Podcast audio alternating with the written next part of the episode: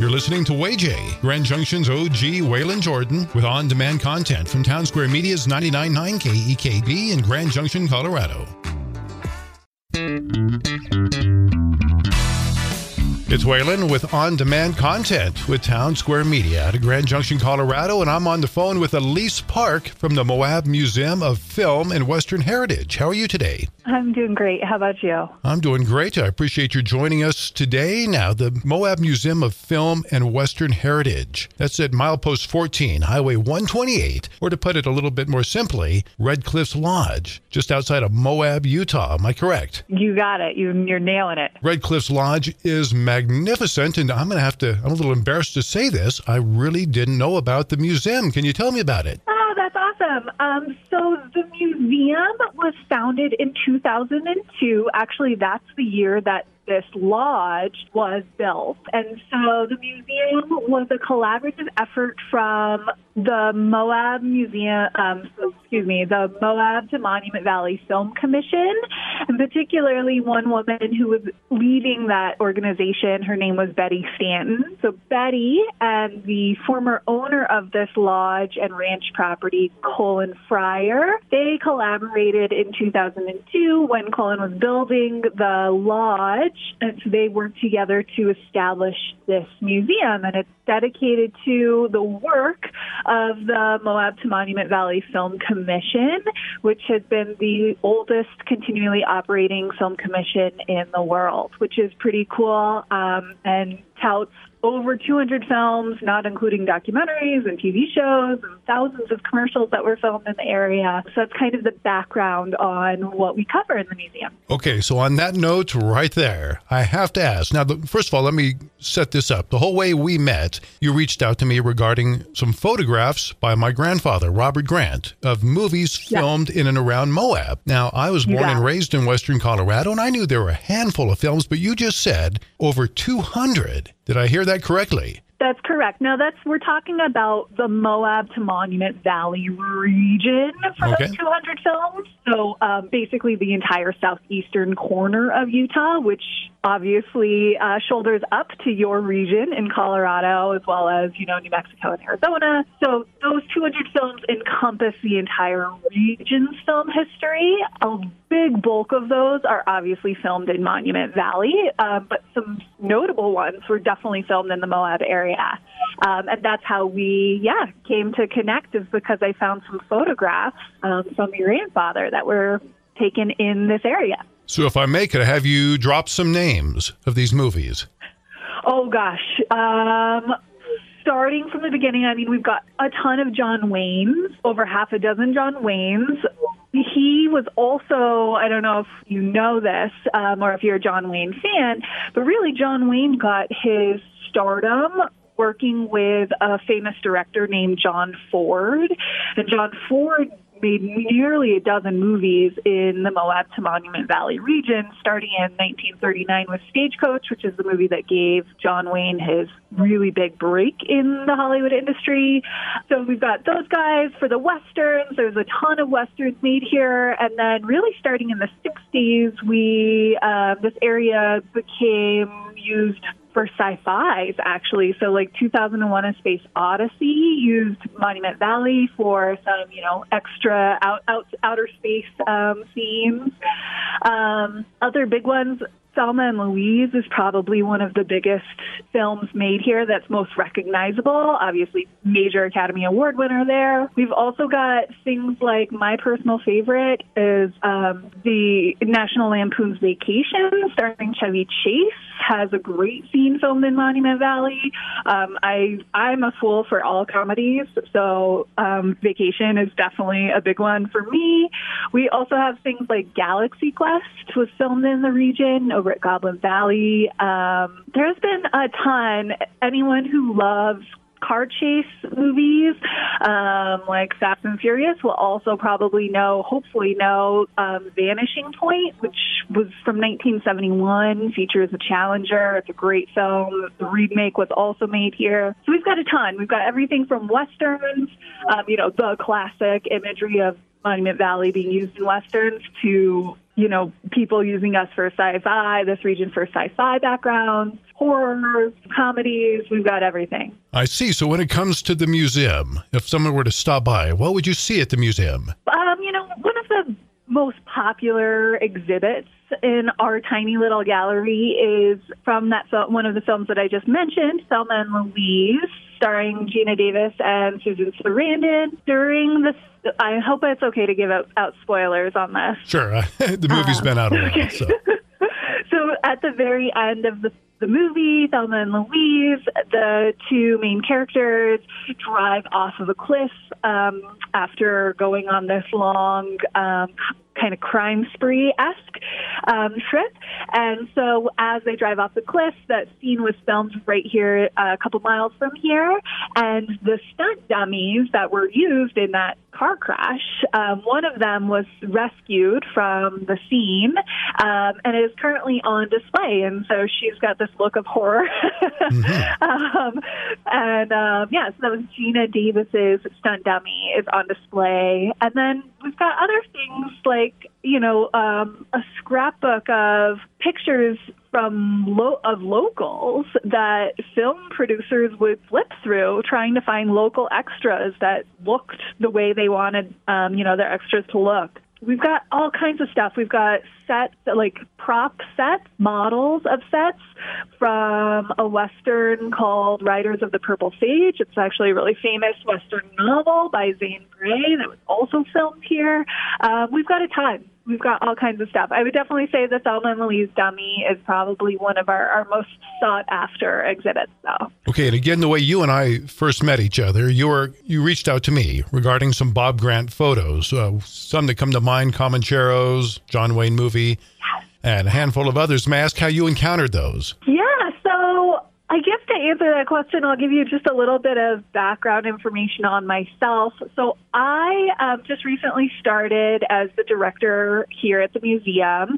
Um, this museum is actually unmanaged, an unmanaged collection for the last twenty years. And so when I came in, I literally opened up a closet that hasn't been opened in years and, you know, dusted off the shelves and started really digging into this collection um, and getting it ready for what's hoped Uh, hope to be a soon announcement for a new facility. But anyway, so my background, as I started in this position, my background is in nonprofit, nonprofit and museum management. Um, I'm a trained anthropologist, and so my experience is not in films or okay. movies, I, besides, you know, being a consumer of them, you know, watching them. Um, and so a lot of my days are filled with learning myself about, you know, behind the scenes and what happened behind the scenes. So I stumbled across the f- photographs that your grandfather took on, like you said, Comancheros. There was also images from Ten Who Dared. There's a a Western named Warlock that he's got some great images from. And so I stumbled upon those doing that, of trying to figure out some background history on one film. I think it was probably Ten Who Dared, um, that, which is why those images popped up in my in, in Google for me. Um, I was just trying to do some, some research on the background of one of those films. And so I was really, I got really excited, and I reached out to you instantaneously because your grandfather's photographs, the Bob Grant photos, really capture the the scenes that aren't shown very often, the behind the scenes, behind the scenes, you know. Um, so he's got images of the cameraman and images of, you know, whatever those big objects are that channel the light in the right direction.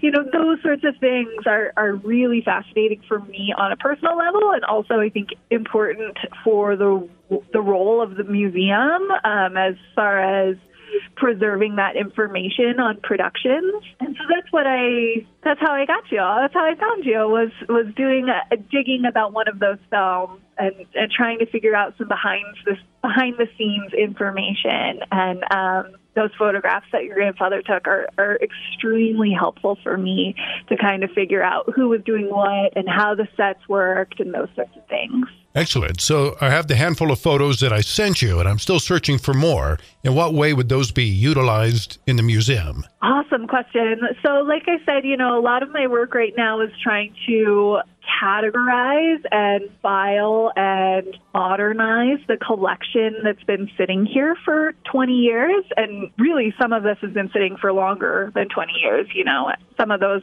films going back to the forties. So, so in trying to categorize those things and just um, update our collection, it's helpful for me to have known images where, for instance, you know, one of those images, like you mentioned, we know is from the Comancheros. And so then as I search through our images here in the collection that don't have any film association written down, um, I can you know, compare and contrast those and say, okay, this image looks really similar to this other image that's kind of an unknown one, and vice versa, right? Some of those images um, in your grandfather's collection, you actually don't know which production it belongs to, but I may know what it belongs to based on a different image um, that we have in our collection that is correlated to a specific production. So right now, it's a lot of tr- kind of trying to track down the background information for our five thousand plus images that we already have. And then at the same time, I'm getting more images and adding to that collection as well. And then in the future, like I mentioned, we're hoping to make a, an official announcement here very soon, but um, the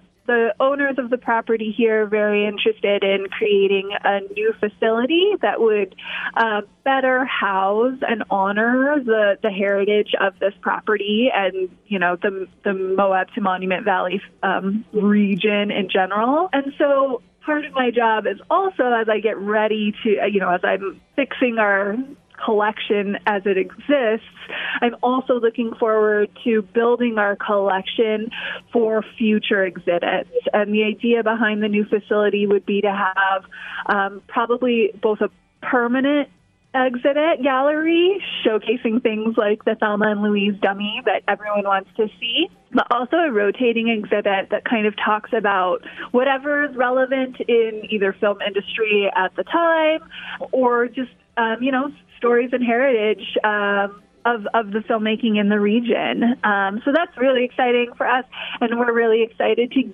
get more photographs from um, these productions like your grandfather took to help build out um, that collection. Because like I said, this, this museum was really established by the Moab to Monument Valley Film Commission, and so a lot of this photographs that we have were taken by um, the Film Commission, which wasn't necessarily there to document things. A lot of the photographs are like candids of, you know, here's my friend, or here's the president of the commission, or these are the people, you know, the behind the scenes in a different way. And so, um, like I said, Bob Grant's photography really just helps round out the visual stories that we're able to tell um, about the movies that were made here. We're speaking with Elise Park from the Moab Museum of Film and Western Heritage, located at Red Cliffs Lodge, just outside of Moab. This facility sounds absolutely fantastic. Now, am I correct in thinking, first of all, you're open every day? Is that true? It's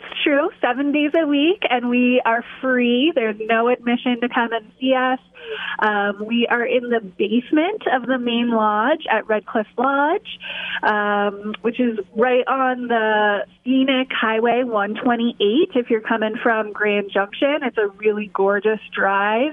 And I'll also mention that this property where the museum is located, again, seven days a week, free entrance. We're open um, from eight a.m. to ten p.m. every day.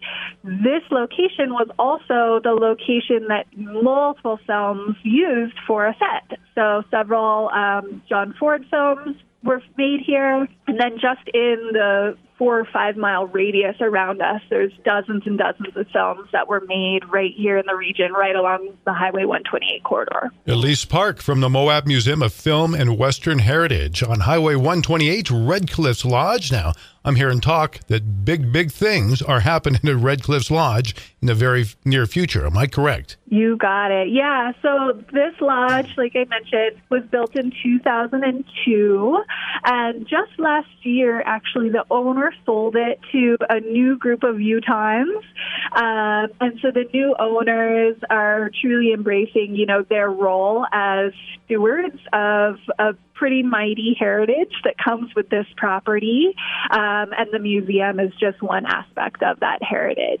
So I encourage everyone to make the drive to Red Cliffs Lodge. First of all, the drive alone is worth it. Red Cliffs Lodge is magnificent. And then what I'm hearing right now about the Moab Museum of Film and Western Heritage, this is the perfect getaway. This is the perfect trip. So Elise, Elise Park, I appreciate you chatting with us today. Thank you. Hey, Waylon, thank you so much for having me on. It was truly a pleasure. I really appreciate you um, supporting our work by supplying us with some of those great photographs that your grandfather took. And we're really looking forward to putting them on display soon. Well, I appreciate it. It's my pleasure. I look forward to seeing you. Thank you. Thank you. For more information about the Moab Museum of Film and Western Heritage, check out w w w dot moab m f w h dot com. That's Moab spelled M O A B, moab m f w h dot com. This is Waylon Jordan with on-demand content from K E K B in Grand Junction, Colorado, a Town Square Media station. For more information about the museum, check out our page at K E K B F M dot com.